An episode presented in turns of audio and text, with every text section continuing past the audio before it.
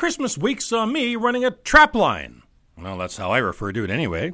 One of the things about the weather being so warm lately, I hadn't gone into my garden shed to get out the snowblower or mm, anything for a while. But some mice did.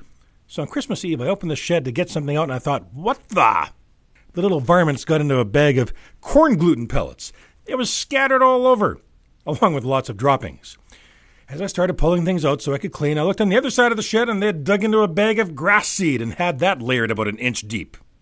So I started tossing things out onto the lawn while doing my Yosemite Sam impression for the neighbors. Ooh, you fur-bearing, flat-footed varmint! Once everything was clean, I set up traps and put out some poisoned bait stations. Over the next few days, I caught seven of the little vermin. And each time, I would say, Merry Christmas, you filthy animal, but without the fun machine gun effects. And a Happy New Year. Well, it's always a happy new year, isn't it, without Mises and their messes. I'm Murray Wood.